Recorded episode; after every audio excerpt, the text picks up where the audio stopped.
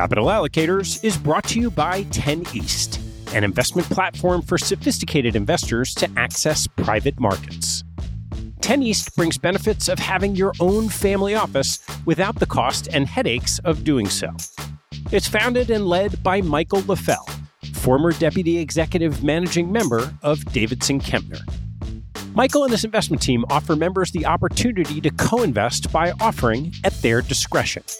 Michael and his team source, diligence, and commit material personal capital to each investment. The opportunities shared on the 10 East platform offer exposure to private credit, real estate, niche venture and private equity, and other idiosyncratic investments that typically aren't available through traditional channels. The principals have over a decade track record of investing in these types of exposures across more than 350 transactions. Post investment, the 10 East team conducts ongoing monitoring and reporting, just as you'd expect from an institutional investment organization. I've known Michael for about a decade, and after becoming impressed by the quality of 10 East offerings, its research process, and high quality investment team, I became an advisor to the organization and investor in multiple offerings. You can learn more and join me as a member at 10east.co. That's the number 10 east.co. I want to take a break in the action to tell you about NetSuite by Oracle helping businesses accelerate growth and run better with a suite of ERP, financial, CRM, and e commerce products. Here are three numbers for you to remember 36,000, 25, and 1. 36,000 is the number of businesses that have been upgraded to NetSuite by Oracle. NetSuite turns 25 years old this year. That's 25 years helping businesses do more with less, close their books in days, and drive down costs and one because your business is one of a kind. Get a customized solution for all your KPIs in one efficient system with one source of truth. Manage risk, get reliable forecasts, and improve margins. Everything you need all in one place. Right now, download NetSuite's popular KPI checklist designed to give you consistently excellent performance, absolutely free at netsuite.com/allocators. That's netsuite.com slash allocators to get your own KPI checklist. netsuite.com slash allocators. And now, back to the show.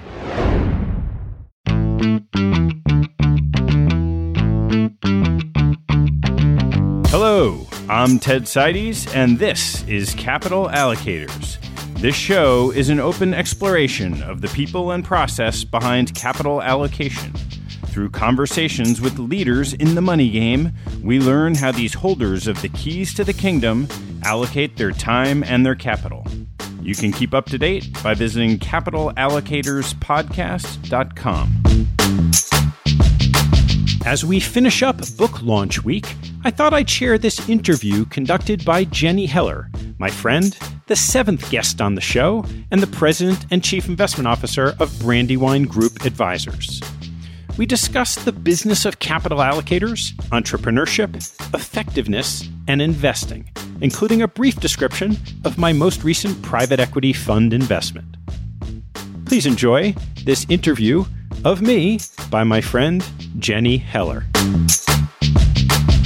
Ted, it's such a pleasure to have the opportunity to interview you today. I've listened to so many of your podcasts, I've had the opportunity to be on the other side. So I'm really looking forward to this. Well, Jenny, it is always a pleasure to get a chance to talk to you. So let's dive in because there's a lot of things I'm curious about, and I know our audience is too. Most people's genius lives right next to their eccentricity or whatever it is that they struggle with. I think you're gifted at drawing out and engaging with people's superpowers, gleaning insights from these and curating them in a way that is either investable or useful. Would you define your genius this way? And the counterpoint, how has this shown up as eccentricity for you or something that you've struggled with? I'll let you define genius that way. You know, I don't really know. It's hard to say, yes, that is my genius. What I can say is that one of the things I found is that aspect of doing interviewing just comes naturally and easily for me, and more so than other people. And the commonality, whether that's the interviewing process on the podcast or just throughout my life, and how I might define that is I'm just really comfortable diving in deeply in one on one conversations. And the podcast has a public sharing to it, but for me, it feels awfully similar to that. If there's an eccentricity next to it, my wife would certainly say this. I'm probably not as good in certain small groups, but not one on one. When you're trying to sort of balance and pay attention to multiple people at the same time, I sometimes struggle with that and will just fade out and hope that somehow I can just be connecting with the person next to me. So, a little bit of both. I appreciate you saying it. It's something that I think is always just been natural to me. I think about manager meetings. I always liked manager meetings a little bit better when it was one on one and the few times you can do that when you're around a team than when you have other people on the team with you, just because there's an element of being able to connect that I think is a lot easier for me in that setting. That completely resonates with me. I know it does. but I love this format. Going in a different direction for a minute, I think many of us wish that we could press pause on our life, reevaluate our choices, and see what we learn. Few of us have the courage to actually do it. And a few years ago, you pressed pause on many aspects of your life and, in some respects, reinvented yourself.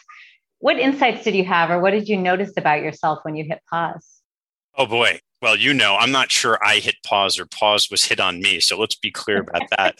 but to broaden that out so people understand, when I left Protege Partners, I really didn't know what I was going to do next. And at the time, I was managing and, and had gotten quite good, I think, at managing a portfolio of small hedge funds. And you leave in 2015, and the markets rolled over in the beginning of 2016, and hedge funds were under scrutiny. So that activity itself was very out of favor. And then, as you know, at the same time, and something I wasn't anticipating, but I got a divorce. And so, yeah, a lot of my life caused me to hit pause. And so I was fortunate compared to other people in that situation for a number of different reasons. One is even though I felt this great pressure financially, I didn't actually have it. But then you slash your balance sheet in half with the divorce and then you really think you have it. But once you normalize that you say i actually had some time. I didn't have an infinite amount of time but i had time. And that's a real luxury.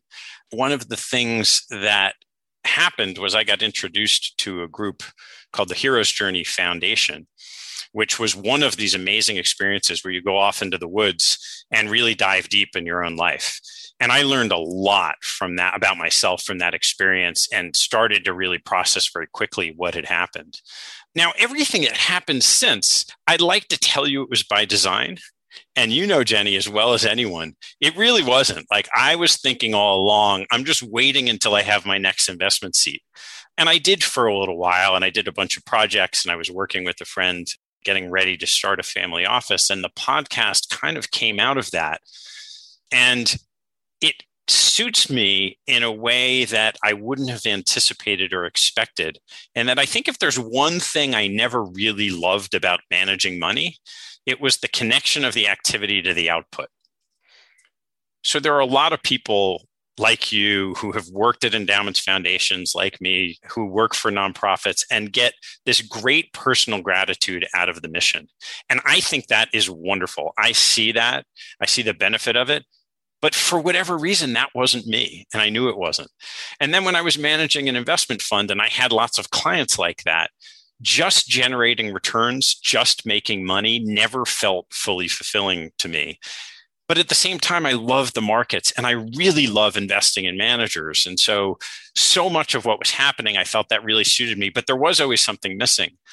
And as the podcast evolves, and particularly over the last year when it became the core of all of the activities I was doing, I kind of figured out that the biggest difference in what I'm doing now and what I did before is sharing what I'm doing. And I absolutely love that. I just love having people on the show who can share their stories and they get something out of it. Where if I have investment ideas, I would much rather call you and tell you, hey, I found this great idea than I would say, oh, I have this great idea and I'm going to make a lot of money from it.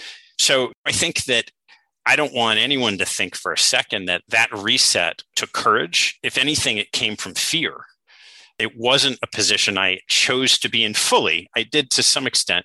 And I just feel very fortunate a few years later to have found something out of it that's both fulfilling and pays the bills. It's nice.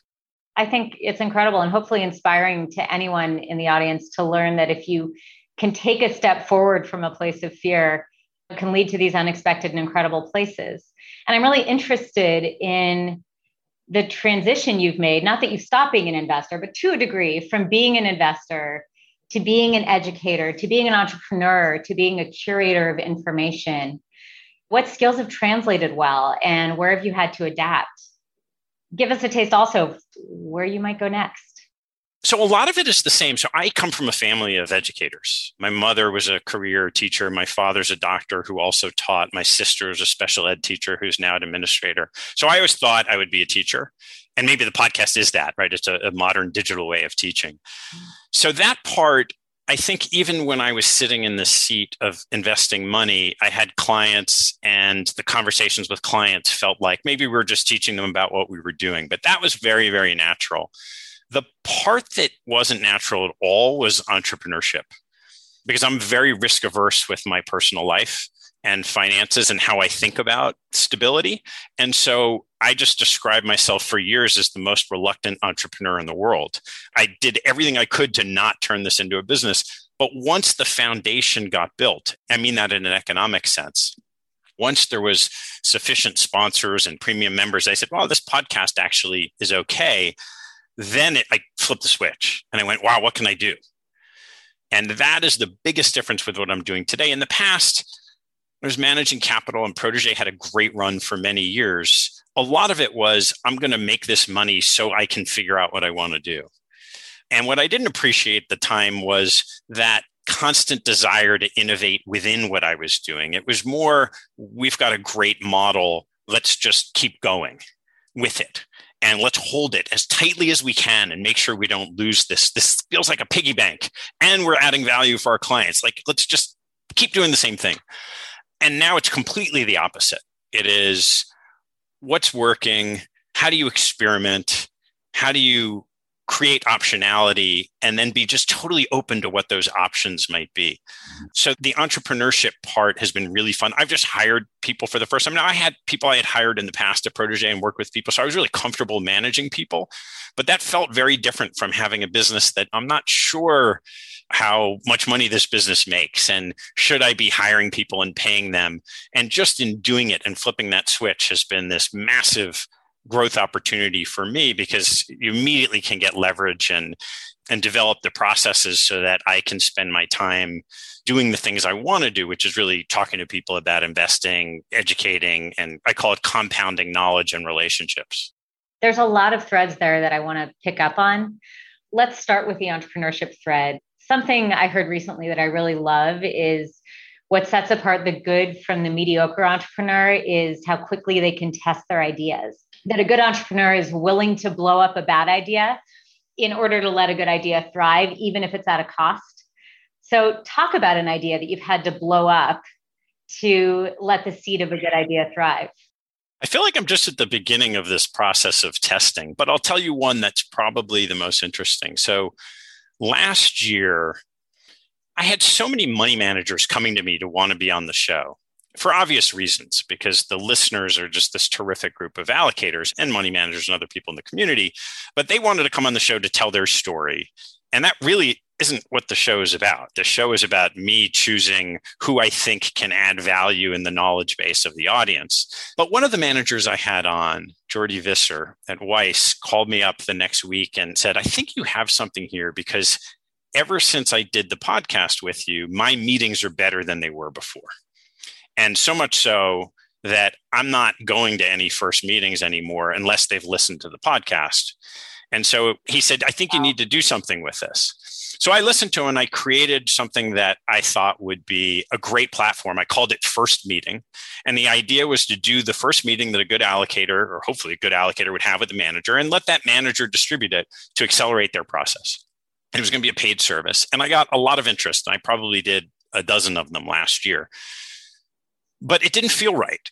And the reason it didn't feel right was that it was clear to me that those people, for the most part, wanted to be on the podcast. And I had separated the two. And I said, no, this is outside the podcast. Mm-hmm. And even though they were getting value out of it, what I was hearing back was that they loved it.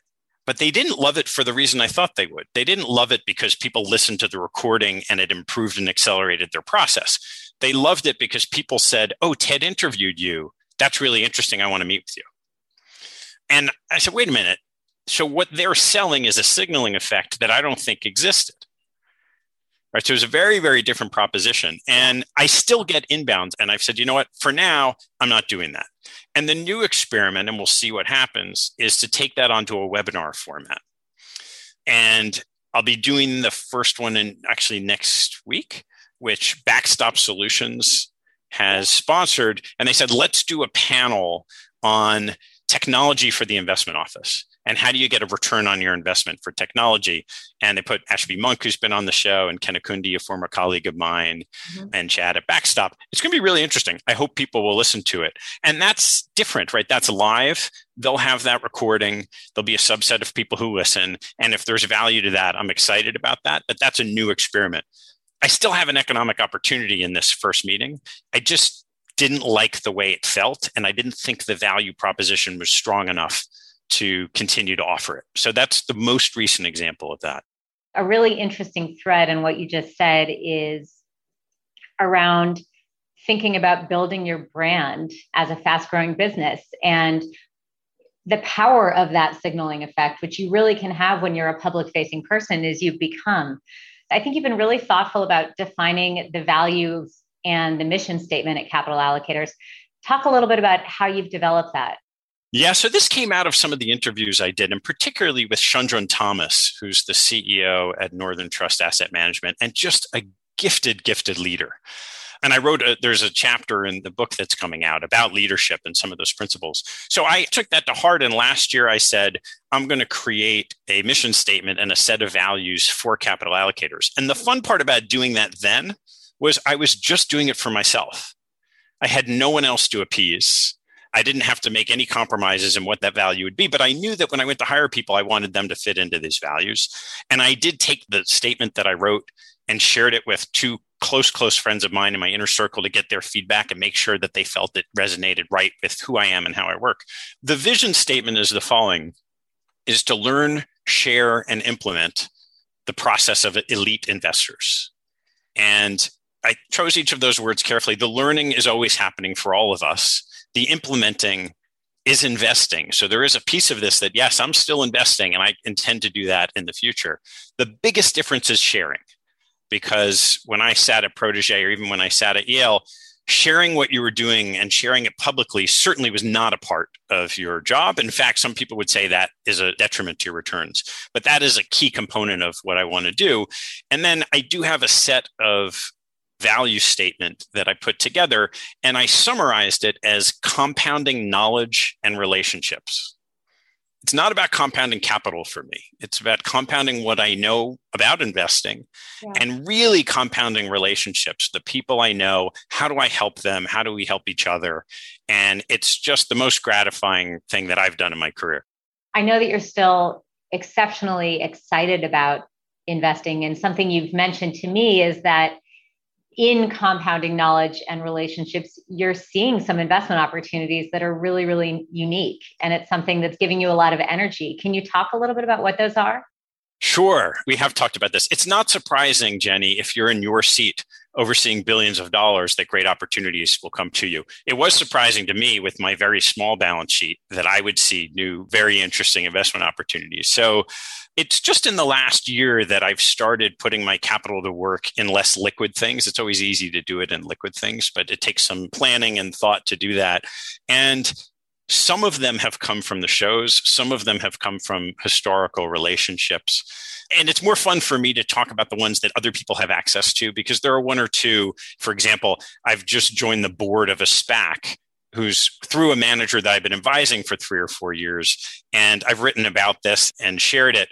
The sponsor equity in a SPAC is the best risk reward available in the markets anywhere that I've seen since the subprime short. And I won't go into why that is, but it's it's part of the reason why SPACs have had such this massive infusion of capital. So that's one that's new and exciting, but that's not interesting to anyone else except for me. So the one that I've talked about recently with you and, and, a group of past guests is a fund called Arctos Sports Partners. I'm a big sports nut. I got introduced to Arctos really because someone thought that they'd be an interesting podcast guest. And that was about a year and a half ago. They hadn't raised any money. I got introduced to Doc O'Connor, who's the former president of Madison Square Garden, COO of Creative Arts Agency. And he partnered with Ian Charles, who is a partner at Landmark Partners, the secondaries business. And they created an investment fund to buy minority stakes in professional sports franchises. And I won't go through the entire investment thesis, but what you have is an asset that is incredibly valuable and opaque what that value is. And suffice it to say that when you do the work, it's more than you could read in the Forbes what are the most valuable sports franchises. And then with COVID, you had this funny dynamic where all these owners who had vanity interests in these teams and always got a dividend every year were now being called to make capital calls. And it wasn't so much fun to talk to people about it at a cocktail party that they couldn't go to because of COVID. So you had this interesting dynamic, a remarkably good team I got reintroduced to them two or three times last year. Same thing people saying, "Oh, you should do a podcast." And I finally said, "Well, let me talk to them." And lo and behold, they'd raised a billion dollars. They had done three deals, and there was a story there. And the reason I bring it up is because they haven't done a final close yet. So they'll be closing, I think, of it about a billion and a half in a few months. And I spent some time understanding what the investment was with some of the people on the team. Very due diligence light compared to what you do or what I used to do, but enough that I took my investment instinct and said, "I think this is a unique opportunity. I think I understand these people, and most importantly." and what's different a little bit about how I'm filtering ideas, I think there are ways, and maybe it's just through having them on the podcast, but I think there are ways that I can contribute and build a relationship with the people running the money. I have been showed investment opportunities in great funds that people say, oh, this is scarce capacity, but I'll have no connectivity to those people. And I'm just not interested in doing that anymore. Yeah, I think it's wonderful that you're at a place where you can invest in things you're interested in and also have a genuine relationship and value add component because it's a hard thing to do and sitting in my seat certainly i'm going to take a different tack here because it sort of goes back to some of the characteristics that i think you need as an entrepreneur and frankly something i wrestle with and i imagine other folks in our audience might wrestle with so a counterpoint i've been wrestling with is maximizing not efficiency but effectiveness and i think your podcast forced you to learn a lot about people quickly and the multiple growing lines of business that you have force you to be maximally effective with your time. So, what tools have you found have supported you the most in both your learning and the execution of your business objectives? Oh, I love the question. Thanks, Jenny. My wife would tell you that my real superpower is this like trying to be a ninja about efficiency. I'm not so sure about that, but I absolutely love trying to maximize my time. And part of that, for those who know Myers Briggs, I'm an ESTJ. And that coding, you usually find them in like a COO, not a COO, somebody who just likes to get stuff done in an efficient way. So there are a few things that I've done that I'd love to share that I think are incredibly helpful because we all get really busy and our calendars get filled. And the first is this idea of pre committing your calendar. I go through my calendar now, and there are certain blocks of time that I just call, for me, I call it focus time. I don't know exactly what I'll be doing. Maybe I'll be editing a podcast then maybe i'll be doing research for a show maybe i'll be doing some investment work but i have a couple of blocks of a few hours a week that nobody gets on my calendar in those times and we all can do that but you have to pre-commit it because what i was finding was as i got busier and busier people reach out all the time and say hey can we catch up and people i know and like and i'd love to and oh can i talk to you about this and before you knew it your calendar is just gone all day every day and so the first is pre-committing the calendar to block time that you need. The second part of that is figuring out your own body clock. So I have maximum effectiveness in the mornings from 9 to 12 maybe it's 8 or 7 to 11 that's when i can get really like focused work done. And later in the day i might fade but there's lots of things you need. I need to respond to emails. There's i need to assign stuff. I need to move stuff around in my calendar whatever it is. Figure out when you have the most energy and then optimize your day based on your own body clock and energy schedule. So those are two little ones. The last one that is just constantly evolving is outside of those times that are blocked off or the times where I'm just getting stuff done, who do I want to talk to? Because lots of people want to talk to me. And I have a list that comes from a tool, and there are a lot of people on the list that I know, Jenny, I do not want six months to go by before we get a chance to sit down and talk about investing. And because it's always a fun conversation, I always learn something, and who knows what will come of that. And maybe I can share with you what I'm doing, and that's going to help you. Well, that will never happen if at some point in time I don't have a reminder, oh, I haven't talked to Jenny in a while let me drop an email because I know the few times I have done that, we're both like, oh, yeah, let's get together and talk. So some of it is figuring out, which I'm still in the process of doing, how much time do I need to block on my calendar for people I want to reach out to to try to get on my calendar? And all of those times are pre committed, meaning that if someone says, hey, Ted, can we talk about this? Now, my assistant, who's just fabulous and fabulous to have, will know there's no meetings that get scheduled then. And she also knows I'll do three or four calls every Tuesday, Wednesday, and Thursday afternoon. And they should be spaced a little bit so I can breathe. And I need time at the end of the day because I'm a zero inbox guy. And if I don't get through all my emails at the end of the day, I get a little stressed. So you figure out how your schedule works. Now, that is in the weeds. I'll go to one higher level and then we can move on, which is the whole why about all of that has to start with, for me, it's my vision for the business. You're like, okay, how should the vision for the business fit into my calendar? I need to think about, okay, what matters for the business? Are these revenue generative activities or are these just fun conversations to have? And how do I prioritize those in terms of what goes into my calendar? If I have to choose between when I want to sit down and talk to someone, or these days have a Zoom call, is that someone who I'm going to be compounding my relationship with and compounding knowledge by having that conversation? Because that's part of what I'm trying to do? Or is it just someone who I think is a one off call? You know, maybe I can help them, but it's probably not going to be a relationship and we're probably not going to mutually get a lot of value out of it. I do a lot of those calls anyway, but I don't prioritize them. And so as time goes on, and you leave enough time for me, it tends to be Friday afternoons to look at my week next week and really two weeks out or three weeks out and say, do things look about right? And then you just kind of just once you hit Monday, you're just going. I love that. It one sounds like you're being incredibly intentional about your time, and two, you're doing it based on first principles, which is fabulous learning for me. It's something I can say out loud, but it's harder to do.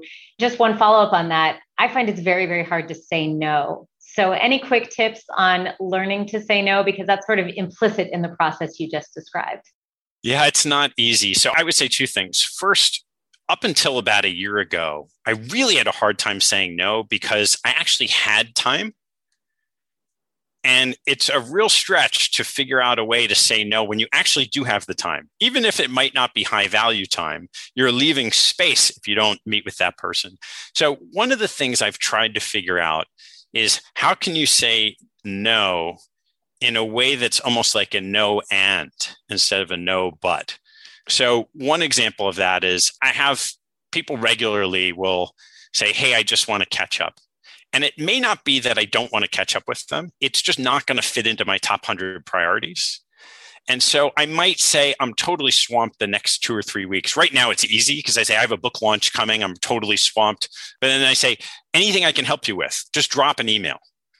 And I'll respond to those emails but it's much much quicker to respond to an email for two minutes than to have a casual 30 to 45 to hour long call where after 20 minutes i'm saying oh i have so many things i'd rather be doing in that time.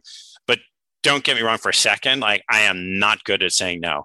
The one area that will have commonality that i think is fine is a concept. So i have a lot of people reach out to me over linkedin and twitter and linkedin in particular I'll connect immediately with LinkedIn. It allows people to follow me. And so my LinkedIn is a mess, meaning there's 13 or 14,000 people on it that are connections. I don't know the vast majority of them, but a lot of those people will send an email to pitch me. And it took a while, but I got to the point, and it's the same thing about a manager reaching out, which is to say, there's nothing wrong with them reaching out to ask for whatever they want to ask you for, for a meeting with a manager or something like that. But you didn't ask them to, and that's okay, which means there's nothing wrong with you actually not responding. And I've really struggled with that because I always wanted to be someone who was open and responsive. And when I had lots of terrific people on our team at Protege, I would say, look, if you say no, that's okay, but you have to respond. And now I've just gotten comfortable with look, I'm just not going to respond to everything. There's more coming in than I want. It would take me an hour every single day to respond to everything that comes in. And we all need to live our own life. One of the aphorisms from the hero's journey be the hero of your own life. Yeah. Which means you have to put your own priorities first. And it doesn't mean that you're a bad person or negative or there's anything wrong with just not responding to something that just happened to come through the transom. That's great advice.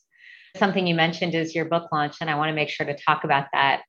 So, your book, Capital Allocators, is coming out very shortly. I can't wait to read it. What inspired you to write it? First, let's start with the anti inspiration. The anti inspiration is previously writing a book. Because once I did that, I was pretty sure that I always say that the only thing writing a book does is it takes up time and resources, which are the two precious assets that we have.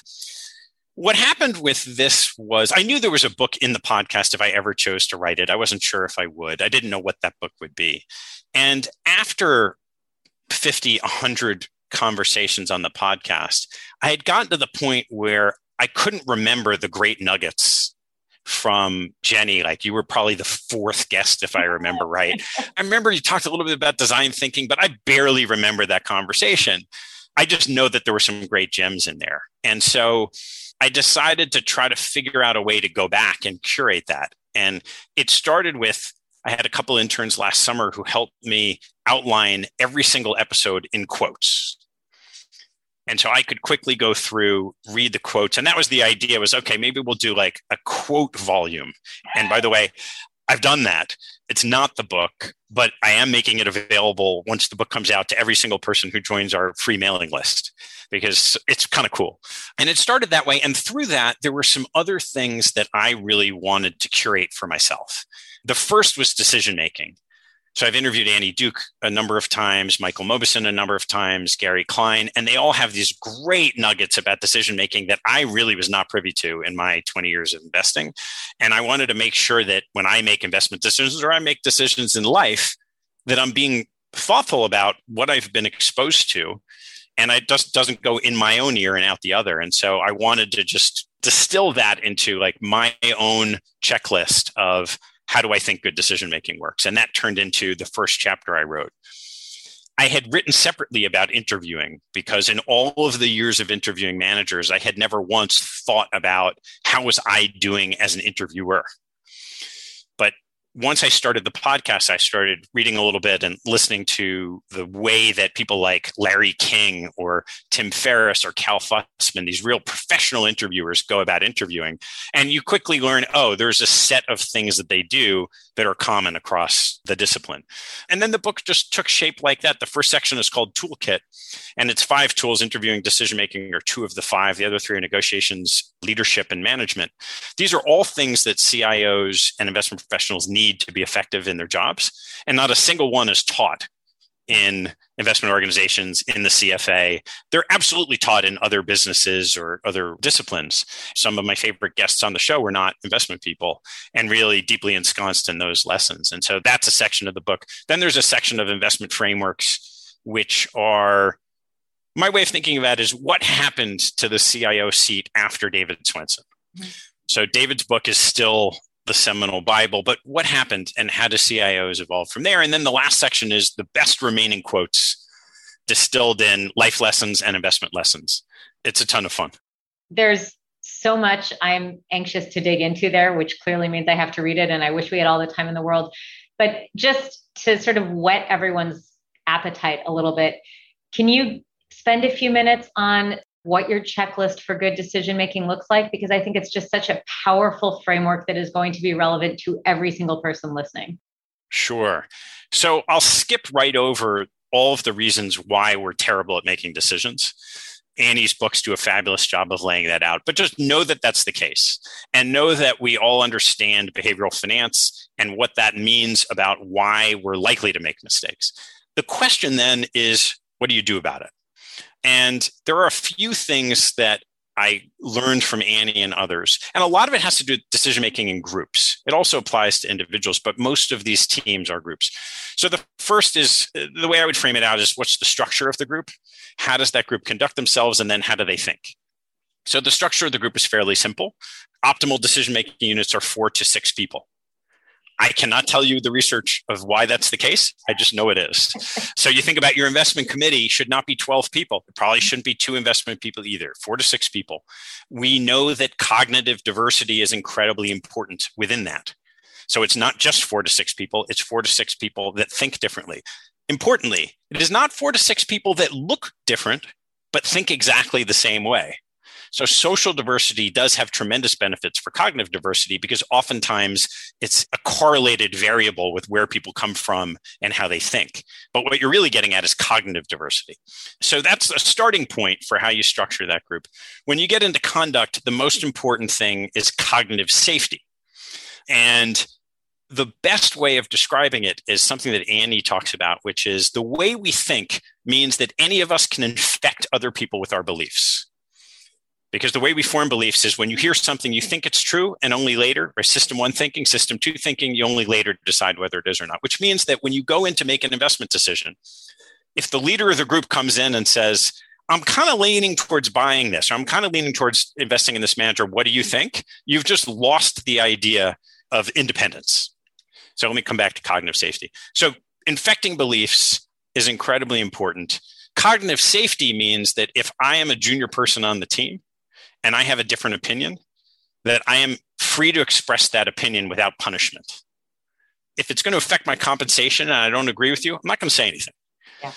And then together you have independence of thought. And so that's the conduct. When you get into the thought process, you get into things like thinking in probabilities. Annie uses the phrase want to bet. A lot of people say, oh, this is a great investment. Well, are you 100% sure it is? Are you 60% sure it is? And especially the leader of a team, if they can express probabilities, they allow themselves to express to their team members that it is an uncertain outcome. And then the next one is using base rates. So Michael Mauboussin talks a lot about base rates, the inside view versus the outside view. My favorite example of this in our world is hedge funds. Everyone I know doesn't think that a portfolio of hedge funds generally speaking, will get them the returns that they need for their portfolio, but they do believe that their hedge funds will get them there. It's not to say their hedge funds won't get them there, but when you think about what your expected return should be for that group of managers, you really should keep into consideration that as a base rate, the aggregate isn't as good as you think your portfolio of managers is. So, just an interesting example of how do you incorporate base rates and the outside view into your decision making. So, that's there's some of them. I think there's a bunch more in the book, but that's kind of the high level.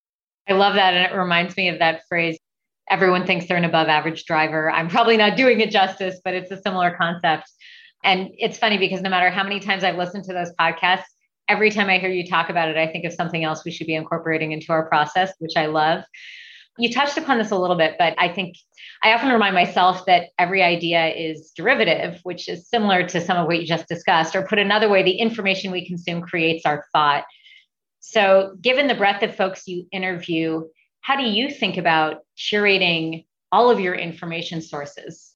I don't think about it enough, is the answer. For all of these other things I've talked about, how I've thought through my calendar and interviewing and all this stuff, I have not thought enough about how I curate information sources. I've started to think about it, and I have small examples. So I don't really read the newspaper anymore, and particularly not the business news, because if I really want to understand what's going on, I read Matt Levine's blog. So Matt writes Bloomberg View. And when all the stuff was happening with GameStop, it doesn't take very long to understand the stocks bouncing around and something's happening with shorts. If you want to get all the nuance, you just read what Matt's writing. When I started diving into SPACs, I wanted to make sure I got every little angle of it. You just read what Matt's writing. So, little example of that. So, what that gets to though is trying to be aware all the time that you have a limited amount of bandwidth to read. What do you want to spend your time reading? And why. So I spent years reading manager letter after manager letter after manager letter after manager letter without necessarily in any instance thinking, why am I reading this letter? Do I have a thesis about a manager in our portfolio that I'm trying to comb through here? Or am I just gathering general information, which is also perfectly fine? So now a lot of my reading is, it does affect how I'm thinking about what I might do on the podcast. Sometimes that's thematic. I do read some manager letters still. It's like a habit I can't get away from, but I tend to do it on the ones that are really great thinkers, not so much talking about their positions in the market. Yeah. And then generally, I have this constant tension between books and investment stuff, letters, news. And I always have a pile of books on my desk that I want to read. The last couple of years, I've read more books than other, and I'm not a 50 book a year. I'm more like a 12 to 15 book a year person. And I'm at a bagel so far this year because I've been so busy on things in and around the business. So I am going away for spring break and I'm hoping to get to some books, but we'll see what happens.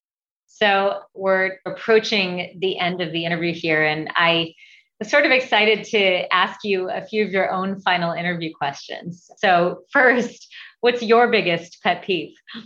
My biggest pet peeve, I have a few, but I think the biggest one is when I'm driving and there's someone in front of me who is well below the speed limit. And let's start with the premise that I don't understand speed limits in the United States. I know next to no one who drives the speed limit, and yet they still drive very safely. So there's something to me that's off about the posting of the speed limit, but there's a safe amount that you can drive like above the speed limit. And when someone's driving like 15 miles an hour below a 40 mile an hour speed zone, it's just incredibly annoying to me. And it shouldn't be because they have every right to do that and they're abiding the law, and I don't want to. But it's a big pet peeve. I share that pet peeve, by the way. I have a bit of a lead foot myself. What teaching from your parents has most stayed with you?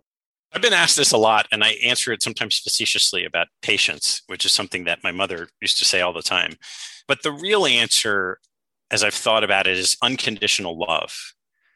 So I was fortunate to be in a family that had all of its issues like every other family, and I have annoyances with my parents like everybody else does. However, I never had to doubt for a second that my parents loved me and that they told me that all the time. And there were lots of little ways that that was just a confirmed truth. And to go through and grow up with that as a foundation is priceless. Finally, what's your most important daily habit? There's a few. I'll give one, the single most important one comes in the form of kissing my wife in the morning and we kiss and hold hands as we go to bed at night, which is super cute. And we've only been married for a short while. We've only been together for a few years, but it's less that action and more that every single day we make sure we connect. And that sets the stage for everything in my life. So that's definitely my most important daily habit. There are a lot of little things I do that vary around a lot that have to do with like how am I preparing for my day? And I'm both a workout person and a meditator. And I think those are also really, really important for me.